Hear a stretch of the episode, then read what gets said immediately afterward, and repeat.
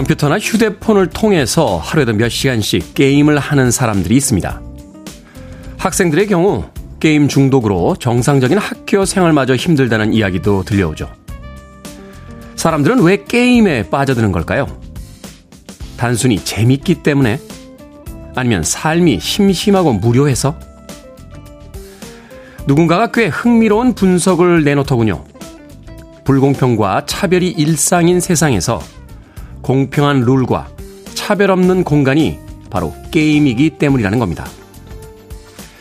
음악과 영화보다 더 큰 산업이 된 게임의 시대. 그래서 조금은 씁쓸하게 느껴집니다.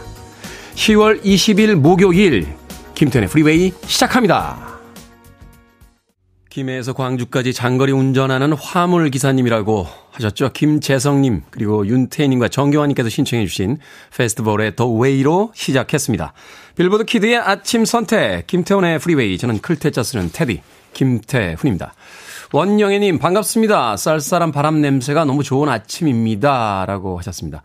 날씨가 좀 쌀쌀해지긴 했습니다만 아침 공기가 상쾌하게 느껴지는 그런 건 분명히 있는 것 같아요. 이 계절이 주는 또 그 fresh함. 상쾌함을 또 즐겨보는 하루였으면 좋겠습니다. 8298님, 안녕하세요. 아침 인사 건네주셨고요. 유희진님, 첫 곡부터 너무 좋아요. 주미자님, 첫 곡부터 좋네요. 하시면서 패스트볼의 The Way에 대한 찬사를 보내주셨습니다. 그런가 하면 이재경님께서 테디 굿모닝입니다. 손흥민 선수 경기 보셨나요? 저는 짝꿍이 경기 본다고 덕분에 이른 기상했습니다. 하셨습니다. 경기를 보지 못했습니다만 경기의 결과는 알고 있죠. 맨체스터 유나이티드하고 토트넘 붙었는데 0대 2로 졌습니다. 케인하고 손흥민 선수가 봉쇄가 됐는데 영국에서의 분석 기사로는 볼 배급이 없었다. 두 선수의 문제가 아니었다. 뭐 이런 이야기가 나오고 있더군요. 혼자 하는 경기는 아니니까요. 그런가 하면 강숙현님, 테디 굿모닝입니다. 오, 청자켓 정말 멋지네요. 하시고, 김보님, 남친룩 테디라고. 아, 청자켓 입으면 남친룩입니까? 아, 또 그런 또 놀라운 사실이 있었군요. 부산에 여행 갔을 때, 예, 소위 이제 구제라고 하죠. 국제시장 구제집에서 그때 한 3만원 정도 주고 샀던 것 같은데, 또 오늘 음, 처음으로 입고 나와봤습니다. 궁금하신 분들은 오늘 유튜브 보이는 라디오 마음껏 사용해서 멋진 테디의 모습 감상해 주시길 바라겠습니다. 자, 청취자들의 참여 기다립니다. 문자번호 샵 1061, 짧은 문자 50원, 긴 문자 100원, 콩으로는 무료입니다. 유튜브로도 참여하실 수 있습니다. 여러분은 지금 KBS 2라디오 김태훈의 프리웨이 함께하고 계십니다. KBS 2라디오 yeah, 김태현의 프리웨이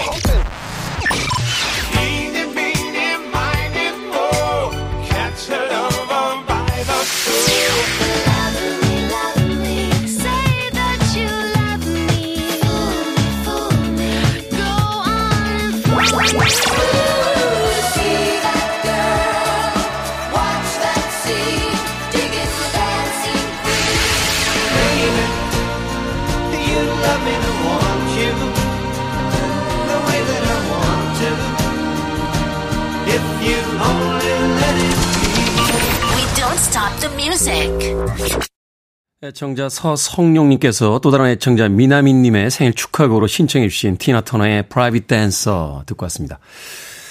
다이어 스트레이트의 마크 노플러가 작곡을 했고요. 뒤에서 아주 멋진 기타 연주는 제프 벡이 연주를 했습니다. 티나 터너가 그 긴 어, 슬럼프를 딛고 이제 솔로로서 다시 재기에 성공했던 그 음반에 담겨져 있었죠. 개인적으로도 굉장히 좋아하는 곡인데 오늘 서성용님의 신청곡으로 들려드렸습니다. 티나 터너의 Private Dancer. 152님, 굿모닝 청취하고 있습니다. 부산 아침 날씨 추워요 하셨는데 서울도 아침 날씨 좀 쌀쌀합니다. 최기숙님, 테디 늦잠 자서 출근 버스 못 탔습니다. 택시 타고 따라갑니다. 빨리빨리 가십시오. 아침부터 지각하면 안 되죠. 8262님, 좋아요. 너무너무. 라고 하셨는데. 갑자기요? 예. 네. 어디가 어떻게 왜 좋은지 육하 원칙으로 좀 적어주시면 안 되겠습니까? 아, 그러면 남아있는 인생에 많은 도움이 될 것 같은데. 8262님, 좋다고 아침에, 예, 아침 DJ 기분 좋은 문자 보내주셨습니다. 고맙습니다.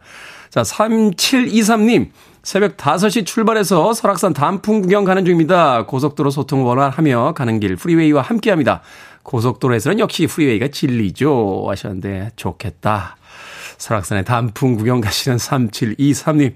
기분 좋으시라고 주유상품권도 하나 보내드리겠습니다. 돌아오실 때 기름 가득 채우시고 안전운전 하시면서 돌아오시길 바라겠습니다.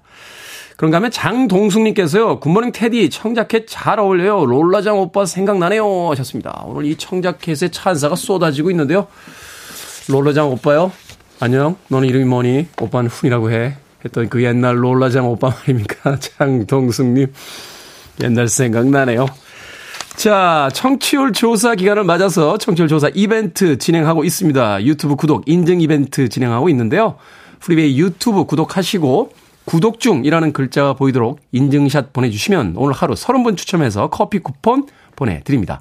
이미 구독 중인 분들 뭐 보내셔도 상관이 없고요. 주변에 열혈 영업 해주시면 더욱더 감사하겠습니다. 자, 문자, 아, 구독 인증샷 보내시는 문자 번호는 샵 1061이고요. 이미지 전송에는 100원이 듭니다. 5013님의 신청곡 틀어드립니다. 제프리 오스본, Eenie Meenie.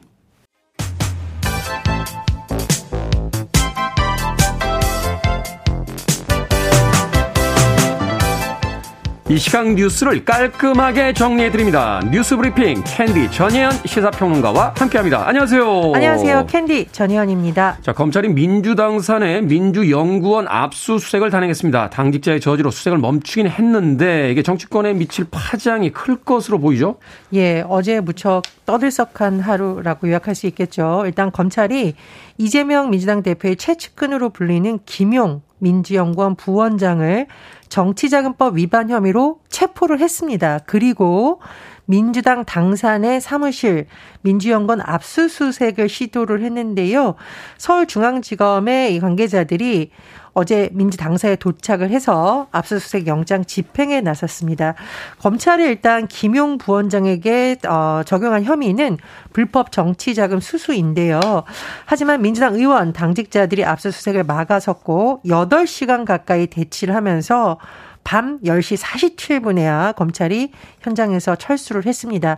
수사팀에서는 일단은 어, 어제의 상황을 설명을 드리면 안전사고 등을 고려해 철수를 하고 추후에 영장 집행을 할 것이다 이렇게 밝혔는데 어제 상황을 보면은요 국정감사 중이었습니다. 네. 그런데 검찰에서 어, 제1야당 당사를 압수수색한다라는 소식이 알려지니까 민주당 박홍근 원내대표가 의원들에게 비상 상황으로 공지를 했고요. 국회 교육위원회, 문화체육관광위 등 민주당의 의원장으로 있는 일부 상임위 국감이 중단이 됐습니다. 그리고 민주당 의원들 당직자들이 당사 앞에 모여든 건데요. 민주당의 주장은 어, 애초에 좀 합리적이고 신사적인 제안을 우리가 했다라는 겁니다. 즉, 압수수색 대상 자료가 있는데 이미 제출 방식으로 다음날 제공하겠다라고 검찰에 제안을 했다라는 건데 검찰은 이를 거부했다라며 민주당이 초유의 야당 당세에 대한 압수수색 시도라고 지금 반발하고 있습니다. 민주당이 오늘 오전 9시 국회에서 비상의원총회를 여는데요. 어, 이날 의원총회에서 국정감사 전면 거부를 선언할 수도 있다. 이런 전망이 나오고 있는 상황입니다. 그리고 어제 윤석열 대통령이 국민의힘 원외 당협위원장을 초청해서 오찬을 했는데요. 이 자리에서 했던 발언에 야당이 반발하고 있습니다. 윤 대통령이 북한에 따르는 주사파는 진보도 좌파도 아니다. 적대적 반국가 세력 간의 협치가 불가능하다 이렇게 얘기를 했는데 최근에 여권의 주요 인사들이 이른바 색깔론 좀 논쟁이 부는 발언과 맞물려서 야당의 반발을 사고 있는 겁니다.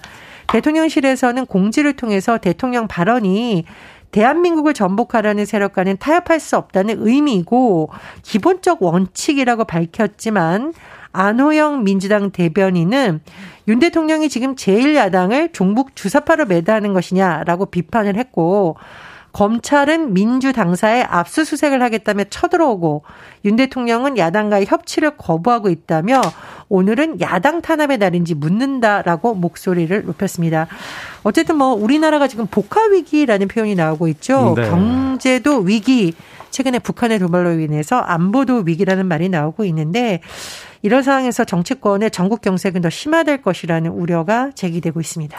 가장 큰 건 정치의 위기 아닌가요? 어, 내용도 중요합니다만 그 메시지가 어떤 시기와 타이밍에 나오느냐가 가장 또 중요한 것이 정치적인 어떤 의미를 갖게 되는데 여야의 협치는 정말 힘든 것인지 하는 생각이 드는군요.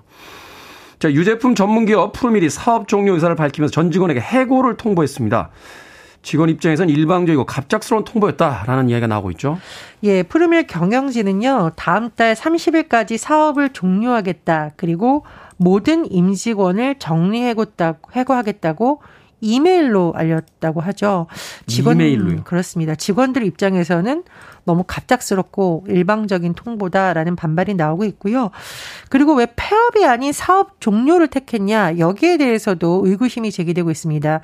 노조 측에서는 법인을 청산을 하면 영업 손실에 따른 수백억 원대 법인세 면제 혜택을 반납해야 되는 거니까 이를 피하기 위해 꼼수로 정리해고를 택한 것 아니냐라고 지금 의심을 하고 있는 상황이고요. 어, 축산 농가들이 지금 원유를 납품하고 있다가 갑작스러운 소식에 굉장히 당황하고 있다라고 하죠.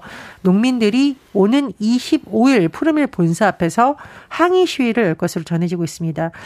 또 지금 사태까지 온 데는 좀 오너 경영에 영향을 미친 건 아니냐는 분석도 나오고 있는데요.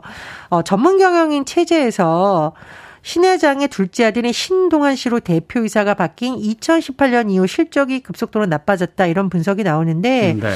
업계에서는 뭐 사업 다각화, 시설 투자 이런 부진했던 것도 경영에 영향을 미쳤다 이런 비판이 나오고 있다고 합니다. 사업도 하나의 사회적 약속인데 너무 일방적인 게 아닌가 하는 또 생각이 드는군요. 자, 금리 인상으로 전세 수요가 급감하고 집값이 하락하면서 깡통 전세 위험이 더 커지고 있다고요. 예, 깡통 전세라는 것은 세입자에게 보증금을 돌려주지 못하는 상황인데 정말 세입자들 입장에서는 앞이 캄캄해지는 일일 수가 있습니다. 문제는 네. 최근에 이 깡통 전세 공포를 확산시킬 수 있는 조짐이 수치로 나타나고 있다는 겁니다. 주택도시공사의 전세 보증금, 반환 보증, 보증 사고, 대위 변제, 대위 변제액이라는 것은 일단 대신 지급해 준다 이런 의미인데 역대 최대를 기록하고 있다라고 합니다.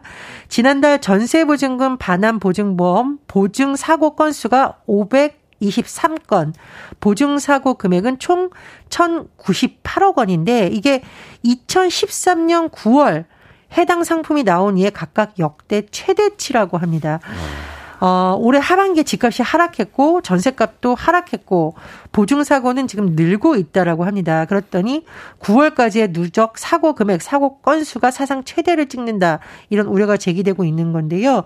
문제는 지금 금리 인상기입니다. 집값은 하락하고 금리는 오르고 전세 시장은 침체하고 그렇다 보니 세입자에게 보증금을 돌려주지 못하는 깡통 전세가 굉장히 리스크, 사회 전반의 위기 요인으로 작동할 수 있다라는 우려의 목소리가 커지고 있습니다. 주거의 문제는 생활에서 가장 중요한 문제잖아요. 대책이 필요할 것 같습니다. 자, 오늘의 시사 엉뚱 퀴즈 어떤 문제입니까? 예, 앞서 깡통 전세 관련 소식 전해드렸습니다. 흔히 빈 깡통이 요란한 법인데 오늘의 시사 엉뚱 퀴즈 요란 좌식 문화권에서 눕거나 앉을 때 바닥에 까는 침구를 말합니다. 입식 문화권이 서구에서는 침대 위에 이걸 깔죠. 요를 대체하기도 하는 이것. 침대 위에 까는 푹신한 이것은 무엇일까요? 1번 매트리스, 2번 매트릭스, 3번 메버릭스, 4번 파트라슈, 정답 아시는 분들은 지금 보내주시면 됩니다. 재미있는 오답 포함해서 모두 10분에게 아메리카노 쿠폰 보내드리겠습니다. 요는 좌식 문화권에서 눕거나 앉을 때 바닥에 까는 침구를 말합니다. 그렇다면 입식 문화권인 서구에서 침대 위에 이걸 깔아서 요를 대체합니다. 침대 위에 까는 푹신한 이것은 무엇일까요? 1. 매트리스 2. 매트릭스 3. 메버릭스 4. 파트라슈 문자 번호 샵 1061 짧은 문자 50원 긴 문자 100원 콩으로는 무료입니다. 뉴스브리핑 전혜연 시사평론가와 함께했습니다. 고맙습니다. 감사합니다.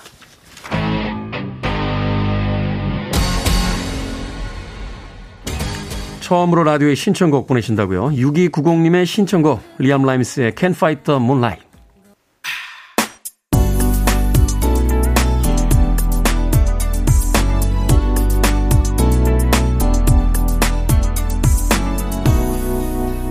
김태훈의 Freeway 1495님과 5309님께서 신청해 주신 스웨덴 그룹 카디건스의 Lovefool 듣고 왔습니다. 자, 오늘의 시사 엉뚱 퀴즈. 침대 위에 까는 푹신한 이것은 무엇일까요? 정답은 1번 매트리스였습니다. 매트리스. 2번은 매트릭스. 영화의 제목이었죠. 생각해보니까 매트리스라는 영화도 있었습니다. 예, 매트리스라는. 예, 매트릭스가 아, 흥행에 성공하자 에로 영화가 만들어졌는데 그 제목이 매트리스였습니다. 저는 본 기억이 나는데 갑자기 갑자기 왜 이게 생각이 나죠? 예, 정답은 1번 매트리스였습니다. 자, 0777님 1번 매트리스 매트리스와 한 몸입니다 하셨고요. 7947님 테트리스 아, 테트리스 한 지 오래됐네요. 그 빰빰 빠라바라 빰빰 빠라바라 하는 그, 그 박소리 굉장히 정겨웠죠. 정윤성님 블랙박스라고 하셨고요. 김미강님 파트라슈. 저는 매일 아침 프리웨이를 듣고 있슈. 슈슈하니까 아침부터 슈크림빵이 먹고 싶슈라고 재미있는 오답 길게 보내주셨습니다. 홍순자님 테니스 요즘 열심히 배우고 있는데 어렵네요. 라고 하셨습니다. 테니스 재밌죠? 근데 격렬한 운동이니까 아, 부상 없도록 조심조심 재밌게 잘 즐기시길 바라겠습니다. 자, 방금 소개해드린 분들 포함해서 모두 10분에게 아메리카노 쿠폰 보내드립니다. 당첨자 명단은요, 방송이 끝난 후에 김태훈의 프리웨이 홈페이지에서 확인할 수 있습니다. 콩으로 당첨이 되신 분들은 방송 중에 이름과 아이디 문자로 알려주시면 모바일 쿠폰 보내드리겠습니다. 문자 번호는 샵1061, 짧은 문자는 50원, 긴 문자는 100원입니다. 자, 6268님께서요, 테디 6시에 일어나서 우리 딸 첫 소풍 김밥을 싸고 있습니다. 딸은 김밥집에서 사간다고 했는데, 이때 아니면 언제 김밥을 싸주겠어요? 엄마 김밥이 맛있는 걸 저도 알려주고 싶네요. 가게 나가서 졸지는 않을지 걱정이지만 뿌듯합니다. 라고 하셨습니다. 딸의 첫 소풍에 김밥을 싸고 있는 엄마의 마음. 가게 나가서 낮에는 좀 피곤하겠습니다만 또 그 기쁨에 비하면 뭐그 정도는 기꺼이 할 수 있지 않을까요? 그러고 보니까 엄마표 김밥 먹어본 지 정말 오래됐네요. 김밥 싸고 계시면 그 꼬투라기, 예, 그 끄트머리라고 하나요? 예, 그 꼬투라기를 하나씩 얌얌 먹던, 음, 그때 행복한 기억이 납니다. 6268님. 마트 상품권 보내드릴게요. 맛있는 반찬 또 장만하셔서 소풍 갔다 온 딸에게 또 맛있는 저녁도 해주시길 바라겠습니다. 아, 1898님과 송윤승님께서 신청하셨습니다. Temptations, My Girl.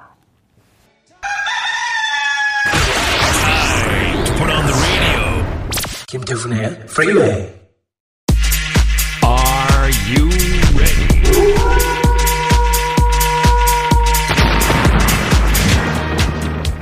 오늘도 고민 해결사 등장. 결정은 해드릴게. 신세계 상담소.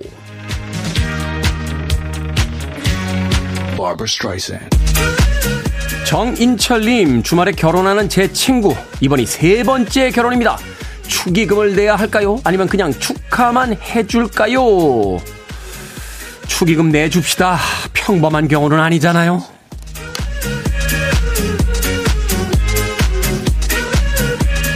1571님, 탕비실 간식 담당을 맡게 됐습니다. 사탕, 초콜릿, 껌을 사놓을까요? 아니면 컵라면을 사놓을까요? 다 사놓으면 좋은데 간식비가 적어요. 컵라면 사놓읍시다. 찬바람 불면 따뜻한 국물을 먹을 수 있는 컵라면.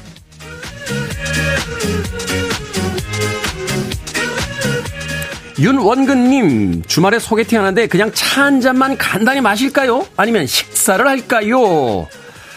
차 한 잔만 간단히 하세요. 식사를 할지 말지는 상대 여자분이 결정하실 거예요.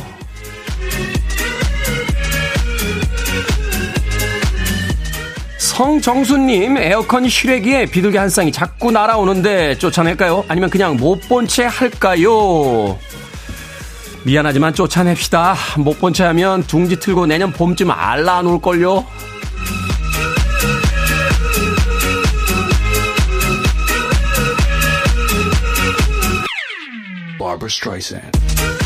방금 소개해드린 네 분에게 선물도 보내드립니다. 콩으로 뽑힌 분들 방송 중에 이름과 아이디 문자로 알려주세요. 여러분의 고민도 계속해서 기다리고 있습니다. 문자 번호 샵 1061 짧은 문자 50원 긴 문자 100원 콩으로는 무료입니다.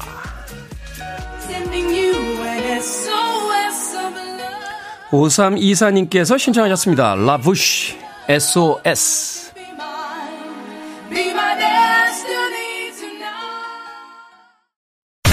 listening to one of the best radio stations around. You're listening to 김태훈의 Freeway. 빌보드 키드의 아침 선택 KBS 2 라디오 김태훈의 프리웨이 함께하고 계십니다. 김세현님께서요, 가을이라 일하기 싫어요. up 시켜주세요. 하셨습니다. 봄이나 여름에도 일하기 싫으셨을 것 같은데요. 겨울에 또 계속 일하기 싫지 않겠습니까? 김세현님. 가을이라서 특별히 하기 싫은 건 아닐 텐데, 이 가을은 바깥으로 나가고 싶게 만드는 계절이기 때문에 더 일하기 싫게 예, 느껴지기도 하긴 하겠군요. 아메리카노 모바일 쿠폰 한 장 보내드리겠습니다. 따뜻한 커피 한 잔 하시면서 가을에 틈틈이 일도 하시고 또 바깥 나들이 많이 하시길 바라겠습니다. 8363님께서는요, 유치원 다니는 딸 둘 데리고 어제 독감 예방 접종하러 갔는데 1시간째 울고 떼쓰고 달래느라 주사도 못 맞고 그냥 왔습니다.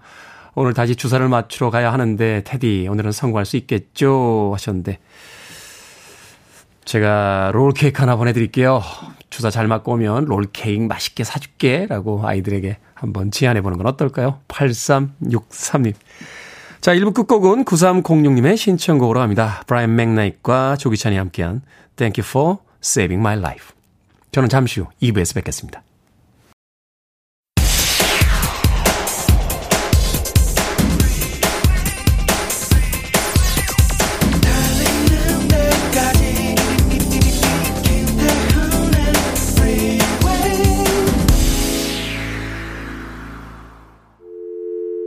I need your arms around me. I need to feel your touch.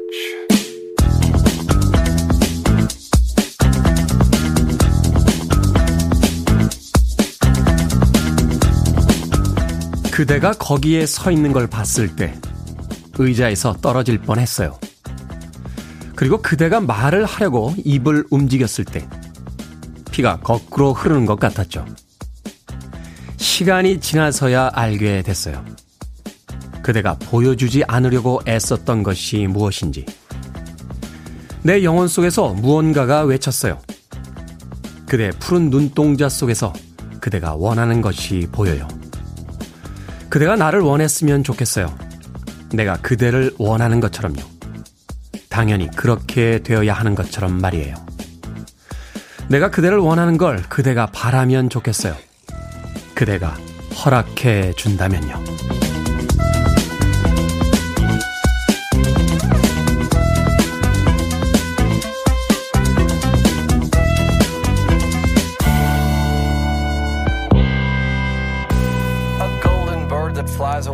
뭐든 읽어주는 남자. 오늘은 청취자 배송인 님이 보내주신 로보의 I'd love you to want me 가사 중에 일부를 읽어드렸습니다. 커다란 지구 안에서 같은 나라에 태어나 같은 지역에서 생활하고 그 안에서 서로를 알게 되는 것. 엄청난 확률이겠죠? 서로 아는 사이가 된 것만으로도 특별한 인연인데 그 중에 단 한 명. 내가 사랑하는 사람이 있고 그 사람도 나를 사랑한다는 건 기적과도 같은 일일 겁니다. 그리고 우리들의 삶에는 그런 기적이 매 순간 더 많이 필요합니다.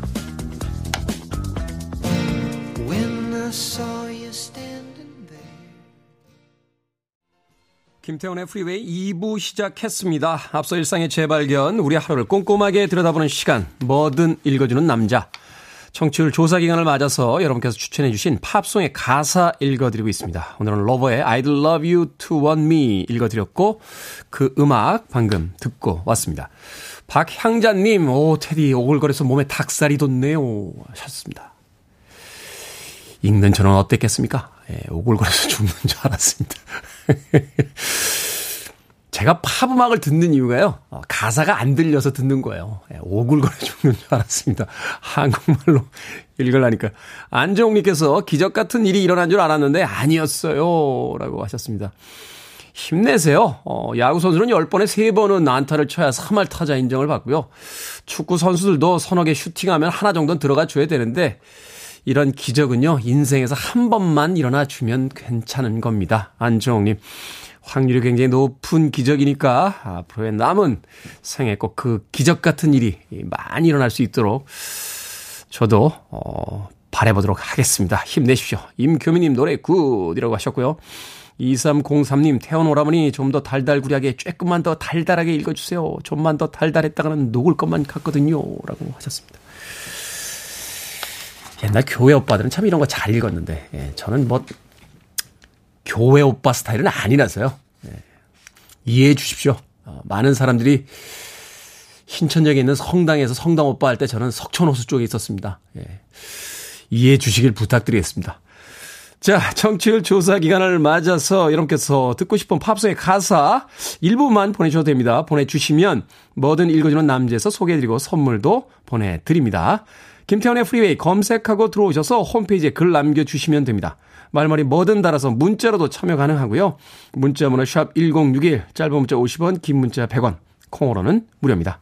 오늘 채택되신 청취자 배송이님에게 촉촉한 카스테라와 아메리카노 두 잔 모바일 쿠폰 보내드리겠습니다. I want it, I need it, I'm desperate for it. Okay, let's do it. 김태훈의 Freeway.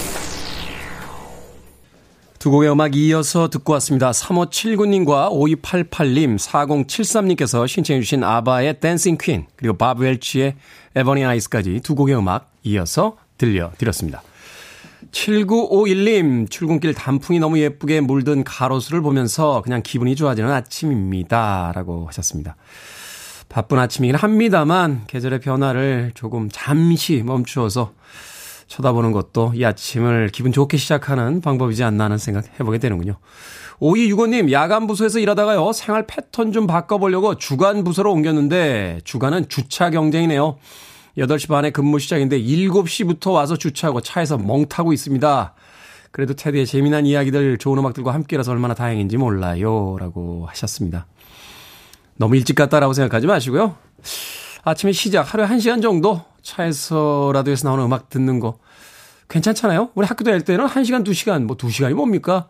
뭐 5시간, 6시간씩도 음악을 들었었는데 음악 듣는 시간이 조금씩 줄면서 우리들의 삶도 조금씩 무거워진 게 아닌가 하는 생각 해보게 됩니다. 5265님. 자주 오세요. 아메리카노 모바일 쿠폰 한 장 보내드리겠습니다. 따뜻한 커피도 한 잔 하십시오. 1222님, 이번 주 내내 지방 출장으로 오늘도 차에서 들어요. 아침밥으로 삶은 계란 먹으면 목 막혀 가슴을 치고 있습니다. 삶은 계란 잘 채합니다. 천천히 꼭꼭 씹어서 드셔야 됩니다. 1222님. 그러면 유튜브로 리아님께서 테디 마음고생한 우리 작은 딸이 드디어 면접 합격했습니다. 항상 면접 결과가 안 좋아 속상했는데 축하해 주세요. 라고 하셨고요. 또 3916님과 3316님께서 유튜브 구독 인증합니다 하면서 구독 중이라는 인증샷 보내주셨습니다. 자, 청취율 조사 이벤트 진행 중입니다. 김태훈의 프리웨이 유튜브 구독 인증 이벤트 하고 있습니다. 프리웨이 유튜브 구독하고 계신 분들 인증샷 보내주시면 매일매일 30분씩 추첨해서 커피 쿠폰 보내드립니다. 내일까지 계속이 되니까요. 주변에도 참여하라고 전해주십시오. 자, 유튜브 구독 인증샷 보내실 문자 번호는 샵 1061입니다. 이미지 전송에는 100원이 듭니다. 그리고 콩으로 들어오셔서 상품 당첨되신 분들 가끔 계신데요. 왜 상품 안 보내주십니까? 라고 민원이 들어오고 있습니다. 콩으로 상품이 당첨이 되시면 꼭 샵 1061로 다시 한번 이름과 아이디 보내주셔야 저희들이 모바일 쿠폰 보내드릴 수 있습니다. 짧은 문자는 50원, 긴 문자는 100원입니다. 자, 박형숙님께서 신청하신 스타쉽, Stop Us Now.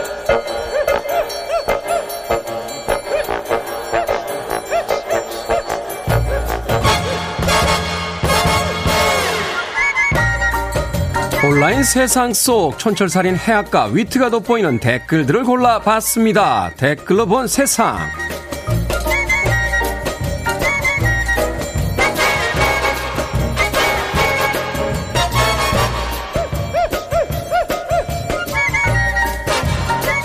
첫 번째 댓글로 본 세상. 얼마 전 일본에서 NBA 공식 시합이 열렸는데요. 선수들이 흘린 땀을 닦기 위해 경기장에 나온 작업자들이 마술 같은 이벤트를 선보였다고 합니다. 쥐고 있던 대걸레 막대자루에서 손을 떼자 대걸레들이 스스로 움직이기 시작한 건데요. 일본의 한 자동차 업체가 자율주행 기술을 보여주기 위해 기획한 이벤트였다는군요. 여기에 달린 댓글들입니다. 다람쥐님, 충분히 발달한 기술은 마치 마법과 같군요. 리니님, 우리 집 로봇 청소기는 먼지도 모으고 혼자 충전도 하는데 저 대걸레는 닦기만 하네요. 우리 집 애가 훨씬 나은 것 같아요. 신기하고 편리하게 보이긴 합니다만, 그럼 우린 이제 뭘 하죠? 운전도 안 하고 청소도 안 하고 TV 채널도 말로 돌리고 아무 일도 안 하고 먹기만 해서 ET처럼 배만 볼록 나오는 게 우리가 바라던 미래인 건가요?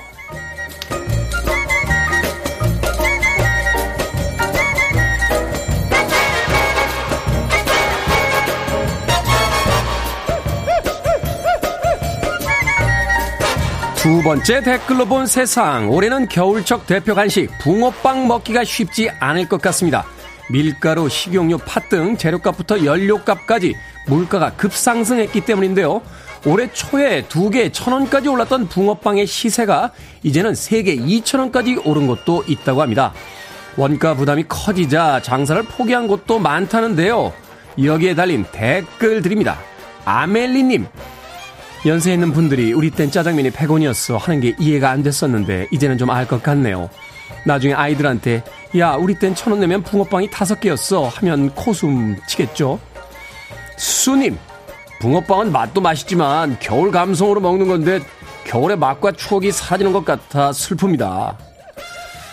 많은 것들이 사라지면서 분명 새로운 것도 생겨날 텐데 왜 우리에겐 사라지는 것만 보일까요? 나이를 먹는 건가요?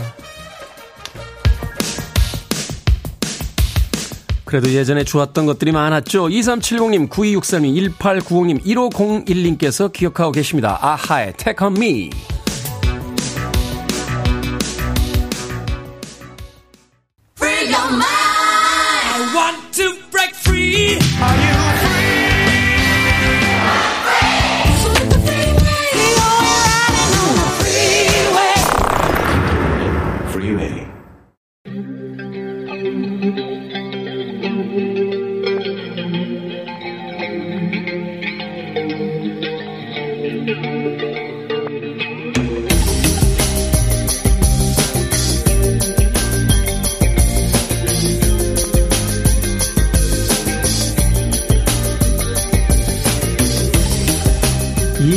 (21세기의) 키워드로 우리의 역사를 살펴보는 시간입니다 역사 데자뷰 오늘도 공간역사연구소 박광일 소장님 나오셨습니다 안녕하세요 안녕하세요 얼마 전에 카카오 데이터 센터 화재로 많은 분들이 불편함을 겪었습니다. 그렇게 중요한 데이터를 왜 분산해 저장하지 않았냐 하는 비판의 목소리도 컸었는데요. 임진왜란을 비롯해서 여러 차례 전란 속에서 살아남은 조선의 기록물, 조선 왕조실록이 갑자기 떠올랐습니다. 네, 아마 많은 분들이 역사 속에서 이 조선왕조실록에 대한 기억들을 떠올리셨을 것 같은데요. 네. 그러니까 만약에 우리 조상들이 이 백업 그리고 분산이라는 작업을 하지 않았다면은 우리는 조선왕조실록을 500년 역사 중에서 절반 200년은 빼놓고 나머지 역사만 볼 뻔했습니다. 뭐 임진왜란도 있고 뭐 병자호란 그 이후 일제 강점기까지 있는데 이게 지금 남아 있단 말이죠. 그렇죠. 그러니까 어. 태조 이성계부터 시작해서 모두 남아 있는데 참고로 이제 조선왕조실록 같은 경우는 1392년부터 그러니까 태조 이성계가 조선을 건국한 이후부터 철종 때까지 472년의 역사를 기록한 책입니다. 다만 이제 고종실록하고 순종실록 같은 경우는 네. 일제 강점기에 편찬되었기 때문에 참고는 하지만 음. 공식적인 조선왕조실록 안에는 포함을 시키지 않는 편인데요. 그렇군요. 그런데 이제 이 역사책들이 이제 날짜 순으로 그래서 딱 펼쳐 보면은 뭐 어, 무슨 왕 몇 년 며칠 이렇게 이제 기록이 되어 있는데 네. 어 모두 1893권 당시 이제 권은 챕터라고 보시면 될 것 같고요. 지금 우리가 보는 책으로는 888책 그러니까 와. 그런 어떤 굉장한 규모로 남아 있습니다. 888권이 있다고요? 그렇죠. 그리고 이제 이 내용을 바탕으로 해서 세계에서 이제 굉장하다라고 해서 1997년에 유네스코 세계 기록 유산으로 등재가 되어 있는 우리의 굉장히 자랑스러운 어떤 문화 유산입니다. 음, 네.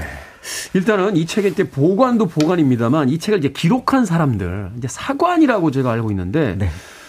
이 사관이 굉장히 흥미로운 게 왕이 무슨 말을 하건 간에 있는 그대로 적어야 되는 뭐 이, 런 어떤 위치에 있었던 사람들이잖아요. 그렇죠, 그렇죠. 그래서 사관을 빼놓고 조선 역사를 얘기하기가 굉장히 어려운데요. 네. 이 사관 하나만 놓고 보더라도 조선이 그 이전 나라들과 달랐다라는 것들을 짐작해 볼 수가 있습니다. 음. 어, 시기별로는 한 13명에서 한 24명 정도의 이제 사관이 지명이 되었는데요. 네. 이제 교대로 근무를 해야 되고 기본적으로 왕의 행동 또는 왕의 어떤 말을 적는 사람이 나눠져 있습니다. 아, 나눠져 있어요. 네. 그래서 행동을 계속해서 기록을 하고 말을 또 기록을 하고. 아, 그러니까 이게 어떤 하나의 시각에 의해서 다 기록되는 게 아니라 네. 누구는 행동을 기록하고 누구는 말을 기록해서 후대에 이제 이걸 해석할 때 그렇죠. 그걸 비교해 보면서 어떤 행동을 했는지를 이제 어떤 의도였는지를 이제 다시 객관적으로 볼 수 있게. 그렇습니다. 그리고 또 말만 어. 쫓아가다 보면 행동을 놓치기가 쉽고요. 그렇죠. 그다음 또 행동만 쫓아가다 보면 말을 놓치기가 쉬운데 네. 그런 부분이 있었고요. 무엇보다도 사명감이 있어야 된다는 생각으로 4대조 고조 할아버지까지 특별한 흠이 없는 사람이어야 된다. 라는 것들이 이제 사관의 기본 조건입니다. 네. 그리고 새로운 사관은 현직 사관으로부터 추천을 받은 사람이었기 음. 때문에 그들의 자부심이 굉장히 높았다라고 볼 수가 있는데요. 그런 면에서 자신의 기록이라고 하는 것들을 어떤 것 생명하고도 바꾸지 않을 정도로 귀하게 여겼던 인물들이라고 볼 수가 있습니다. 아. 이제 그런 사례를 짐작할 수 있는 사건이 있는데 네. 1404년에 말도 잘 타고 사냥도 잘하던 태종이 태종. 노루를 쫓다가 말에서 떨어졌습니다. 사관이 그 옆에 있었고요. 그래서 태종이 맨 처음 내뱉은 말은 사관이 이 일을 알게 하지 말라. 라는 야, 말이었던 것으로 추정이 됩니다. 야, 창피하니까 이거 이거 모르게 해라. 네네. 어, 그런데 이제 실제 기록이 어떻게 되어 있는지 그 내용을 살펴보면은 태종실록 4년 2월 8일 기사인데요. 말을 달려 노루를 쏘다가 말이 거꾸러져 말에서 떨어졌으니 임금이 어, 다치지는 않았다. 좌우를 돌아보며 말하기를 사관이 알게 하지 말라 하였다 라고 기록이 되어 있습니다. 그러니까 야, 너 이거 적지 마 라고 했는데 왕이 말하길 이거 적지 말라고 하였다. 그렇죠. 다 적어놓은 거군요. 그러니까 이게 이 기사가 굉장히 어쨌든 흥미로운 기사인데요. 네. 그러니까 당시 사관 그리고 그 사관이 기록했던 책 어떤 내용으로 실록이 만들어졌던 어떤 그 과정을 짐작해 볼 수가 있고요. 더불어서 이제 조선 왕들에게는 늘 이 사관이 어떻게 보면은 그 뭔가 신경을 써야 되는 그런 존재였다 이런 것들을 짐작해 볼 수 있는데 옆에 감시하는 사람이 하나 딱 붙어 있다 이렇게 맞습니다. 생각했군요. 그다음에 이제 더 흥미로운 거는 이 완성된 이 조선왕조실록을 또 왕이 어 인덱스 작업을 통해서 볼수 있을지 모르지만 전체 책을 볼 수는 없었다는 점 이것도 굉장히 중요한 의미를 가지고 있습니다. 아 그러니까 야 내가 좀 그 기록한 거 좀 보자. 네. 실록 좀 보자라고 하면 목차는 보여주는데 그렇습니다. 그 안에 내용은 못 왕이 보자고 하면 이거 별 수 없는 거 아닙니까? 그러니까 기사를 발췌해서는 보여줄 수 있지만 그 일부만? 책을 쭉 펼쳐갖고 보는 거는 불가능한 거죠. 아, 그러니까 이제 도서관에 가서 책을 통째로 대여는 못하고. 네. 저 그거 예전에 그 태조 때 있었던 그거 우리가 좀 이번에 정치 회의하는데 좀 그쵸. 판례로 삼으려고 하니까 그때 어떻게 된 거냐? 그렇죠, 그렇죠. 그 부분만 이렇게 해서 보여줬다. 맞습니다. 그러니까 대단하네요. 이런 부분들이 있으니까 사실은 이제 전 왕의 어떤 실록이라든 그 전의 왕의 실록들을 사실은 뭔가 수정하고 싶은 욕망들을 그 다음. 왕들이 이제 누르게 되는데요. 어. 그런데 제가 보기엔 이제 순수한 학자적인 관심으로 세종대왕이 태종 때 실록을 보고 싶어 했던 겁니다. 음. 그래서 이제 신하들한테 이제 다짐을 받습니다. 내가 이 실록을 보기는 하는데 절대로 고칠 생각은 없으니까 한번 보면 안 되겠니? 라고 얘기를 했는데 이 세종의 바람은 실현되지 않았습니다. 당시 이제 그 신하들이 어떤 얘기를 했냐면 임금은 그런 뜻을 가지고 있을지 모르지만 후대 왕들이 지금의 사례를 통해서 다시 실록을 보고자 한다면 실록의 가치는 없어질 겁니다. 이런 얘기를 했고요. 그러니까 선례를 남기시면 안 됩니다. 그렇습니다. 그게 판례가 될 수 있습니다. 네, 세종도 보셨는데 그럼 나도 봐야지. 오. 어. 나도 안 고칠 건데라고 하지만 그 왕은 세종과 다른 뜻을 가지고 있을 수 있기 때문이죠. 머쓱해지셨겠군요. 네, 그래서 세종도 네, 이렇게 머리 극적극적 하시면서 물러났다라는 음. 기록이 있는데요. 네. 그래서 아마 연산군이 그런 표현을 하지 않았나. 내가 두려워하는 것은 오직 역사뿐이다라고 얘기를 했는데 그 어떤 배경 중에 하나가 바로 이 조선왕조 실록 음. 그리고 그 실록을 기록했던 사관들의 어떤 기록 정신 이런 것들과 관련이 있지 않을까라는 점에서 굉장히 중요한 역사 기록이라고 볼 수가 있습니다. 우리는 일제 강점기 그 기계가 넘치고 어떤 그 결의가 대단했던 그 독립운동가들을 되게 이렇게 높게 그 평가하잖아요. 근데 그에 못지않게 이 조선시대의 사관들도 절대 권력 앞에서도 절대로 안 됩니다. 이거는 그렇게 해서는 안 됩니다. 역사가 더 중요한 것이지 그렇습니다. 지나치는 왕이 중요한 게 아니고 이렇게 중요한 실록이 지금까지 이제 보존이 되고 있다는 건 어, 분산 보관을 한 것 때문입니까? 맞습니다. 아. 그러니까 이 정도 중요한 기록이고 어떻게 보면 국가의 중추가 되는 것이기 때문에 네. 결국은 이 기록 보관이라는 것은 시스템을 갖춰야 된다라고 생각을 했던 거고요. 그래서 기본적으로 네 곳에 나누어서 네 벌의 어떤 실록을 보관을 했는데 아, 복사를 해서 말하자면 필사를 해가지고 네 그렇습니다. 네 군데다가 보관을 했다. 네, 그래서 이제 서울의 춘추관, 그 다음에 경상도의 성주, 그 다음에 충청도의 충주, 전라도의 전주 이렇게 나눠서 보관을 했고요. 짐작할 수 있는 것처럼 당시 이들 공간들은 모두 굉장히 중요한 도시입니다. 그리고 떨어져 있네요. 네, 떨어져 있어서 그래서 어느 한 지역의 재난, 예를 들어 불이라도 나면은 그것을 다른 곳의 실록을 참고해서 다시 제작해서 또 역시 보존할 수 있도록 만들어 놓은 아, 그런 체계라고 볼 수 있습니다. 하나가 소실되면 나머지 세 개를 또 참고해서 똑같이 써가지고 또 그렇습니다. 조선 시대에 블록체인을 했군요. 네. 아, 대단한데요. 이 블록체인 기술이 바로 네. 이거잖아요. 네. 그 각각으로 다 분산시켜놔서 나중에 어떤 한 군데에서 해킹이 돼도 나머지 값을 가지고 이제 그 원래 원래 값을, 원래 값을 찾아내는, 찾아내는 네. 거니까 네. 대단한데요. 조선의 역사가. 음악 한곡 듣고 와서 이 재미있는 조선의 실록에 대한 이야기 더 나눠보도록 하겠습니다. 브루스 스프링스틴, Me. 브루스 스프링스틴의 Cover Me 듣고 왔습니다. 빌보드 키드의 아침 선택, KBS 2라디오, 김태훈의 프리웨이, 역사 데자뷰, 박광일 소장님과 함께하고 있습니다. 최근에 메신저의 데이터 센터 화재와 관련해서 전란 속에서도 살아남은 조선왕조 실록의 역사를 살펴보고 있는데요. 앞서 조선왕조 실록을 블록체인 기술로 보관했다. 네 곳에 나눠서 보관했다. 하는 이야기를 듣고 왔습니다. 자, 그런데 이제 국가적인 전쟁이 나면 이 네 곳이 다 위험에 처하게 되는 거 아닙니까? 네, 사실은 이 네 곳이 한꺼번에 위험에 처한다는 거는 상상하기 어려운 현실이라고 볼 수가 있는데요. 음, 네. 그런데 그 일이 일어난 났습니다. 바로 1592년 임진왜란이 일어났을 때한 음, 네. 달도 되지 않는 짧은 시간에 한양이 함락됐는데요. 음. 이 과정에서 그 왜군들의 침략 경로가 세 개의 사고를 지나가게 됩니다. 아, 거기가 이제 주요 도시고 또 길목에 있으니까. 그렇습니다. 그래서 그래서 경상도의 성주, 그 다음에 충청도의 충주, 그 다음에 서울의 춘추관이 한 달 만에 모두 어떻게 보면 불에 타거나 약탈당하면서 조선왕조실록을 보관하는 네 개의 창고 중에 세 개가 어떻게 보면 아. 사라지는 위기를 맞게 되고요. 그러다 보니까 만약에 전주 사고에 있는 조선왕조 실록까지 사라지게 된다면 조선 건국후 정확하게 200년 동안 기록했던 모든 역사가 다 사라지게 되거든요. 그러네요. 그런 면에서 볼 때 어떻게 보면은 이 기록을 분산 보관했던 것이 사실은 이제 위기에 어떤 봉착했다라고 볼 수가 있는 거죠.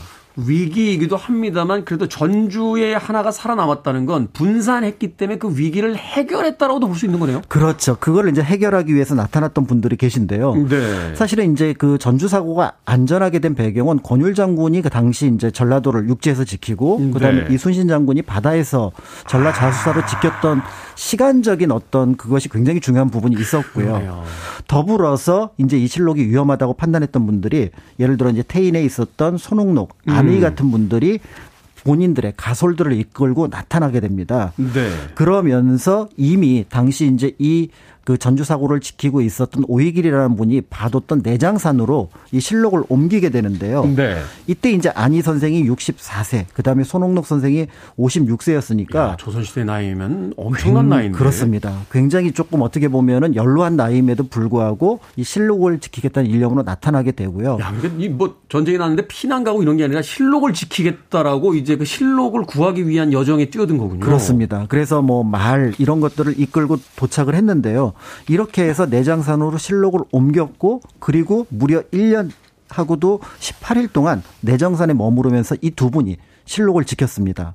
그래서 어떨 때는 혼자, 어떨 때는 둘이 같이 이 실록을 지켰는데 산골에서 이 실록을 지키는데 적어도 한 분이 200일 이상 이 어떻게 보면은 풍찬 노숙하면서 지켰다는 점에서 굉장한 노력을 기울였다고 볼 수가 있고요. 그러니까 산 속에서 말하자면 이제 동굴 같은 데서 시간을 그 200일 이상을 버티면서 그렇습니다. 한 명, 한 분당 네. 이걸 지켜냈다는 거잖아요. 그렇죠.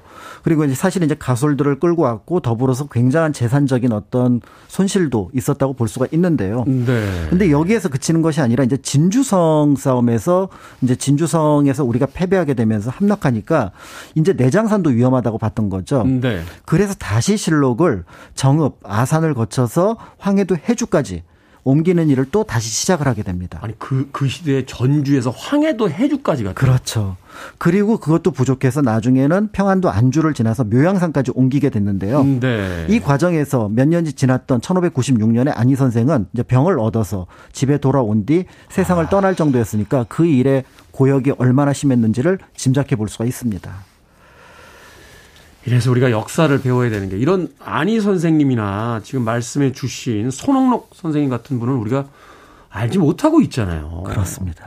저는 최근에 그 개봉했던 한산이라는 영화 볼 때 굉장히 좋아했던 장면이 하나 있는데 하객진을 이제 짤 때 이순신 장군이 그 이제 맨 좌측부터 맨 우측까지 누가 이 배를 맞는지를 다 이름을 불러주거든요. 사실은 그 전쟁이 한 명의 위대한 장군에 의해서만 시행된 게 아니라 그 이름 없이 사라져간 하지만 최선을 다해서 조국을 지키려고 했던 사람들이 다 여러 명이 있었다는 걸 그 장면을 통해서 이름을 다 불러주는 장면들이 있는데 그 장면이 굉장히 뭉클했었어요. 네. 사실 이제 역사가 이런 우리가 알지 못하는 분들에 의해서 지켜졌다는 거. 전쟁이 끝난 뒤에 실록 어떻게 됐습니까? 네, 결국은 이제 7년 동안 이 조선왕조실록 전주 사고에 있었던 것들을 지켰던 손홍록 선생은 자신이 지켰던 실록을 정부에 이제 인계를 하게 됩니다. 네. 그렇게 하게 되니까 다시 이제 정부에서는 이 실록을 예전처럼 여러 부를 제작을 하게 되는데요. 아니 그 전에 왜 남의 나라에 와서 남의 나라 기록을 태웁니까? 참 그건 참 이해가 안 가네요. 네. 네. 그렇게 해서 다시 이제 이전보다 한 카피가 더 많아진 다섯 벌을 만들어서 아. 이제 보관을 하게 되는데 몇 번의 이제 위치 변화는 있었지만 서울의 춘추관, 그다음에 강화 정족산, 무주 적상산, 태백의 태백산, 그다음에 평창 오대산 이렇게 다섯 곳의 음. 사고에 보관하도록 했고요. 네. 어 이런 역사를 보게 되면은 사실은 이제 조선 정부가 어 분산이라고 하는 체계를 갖춘 데는 성공했다고 볼 수가 있습니다. 네. 다만 전쟁이 나고 이것을 지키고 어떻게 보면은 현재까지 유지하는 데는 사실은 손옥록 아니 두 분 선생님이 없었다면 굉장히 위험할 뻔했거든요. 그런 면에서 볼 때 운용 또 대응하는 능력에서는 조금은 그러네요. 부족한 부분이 있지 않았나라는 생각이 들어서 지킨 게 말하자면 당시의 관 관인들이 아니라 민간인들이 지킨 그렇습니다. 거잖아요. 그런 면에서 볼 때 조금 아쉬운 부분이 있어서 하나의 어떤 장점 그다음에 하나의 또 부족함을 같이 보게 되지만 그럼에도 조선왕조 실록이 지금까지 이어지고 있는 것들에 대해서는 이런 어떤 분산 정책 그다음에 그것을 다시 보완해서 새롭게 만들려고 하는 그런 정책들이 어떻게 보면은 큰 영향을 끼쳤고 큰 어떤 결과를 만들어냈다 이렇게 볼 수가 있을 것 같습니다.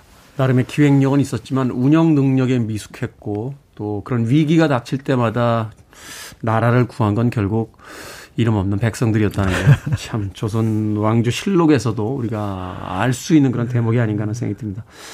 역사 대자뷰 오늘은 조선왕조 실록을 지키기 위한 역사 속의 노력들 공간 역사 연구소 박광일 소장님에게 이야기 들어봤습니다. 고맙습니다. 감사합니다.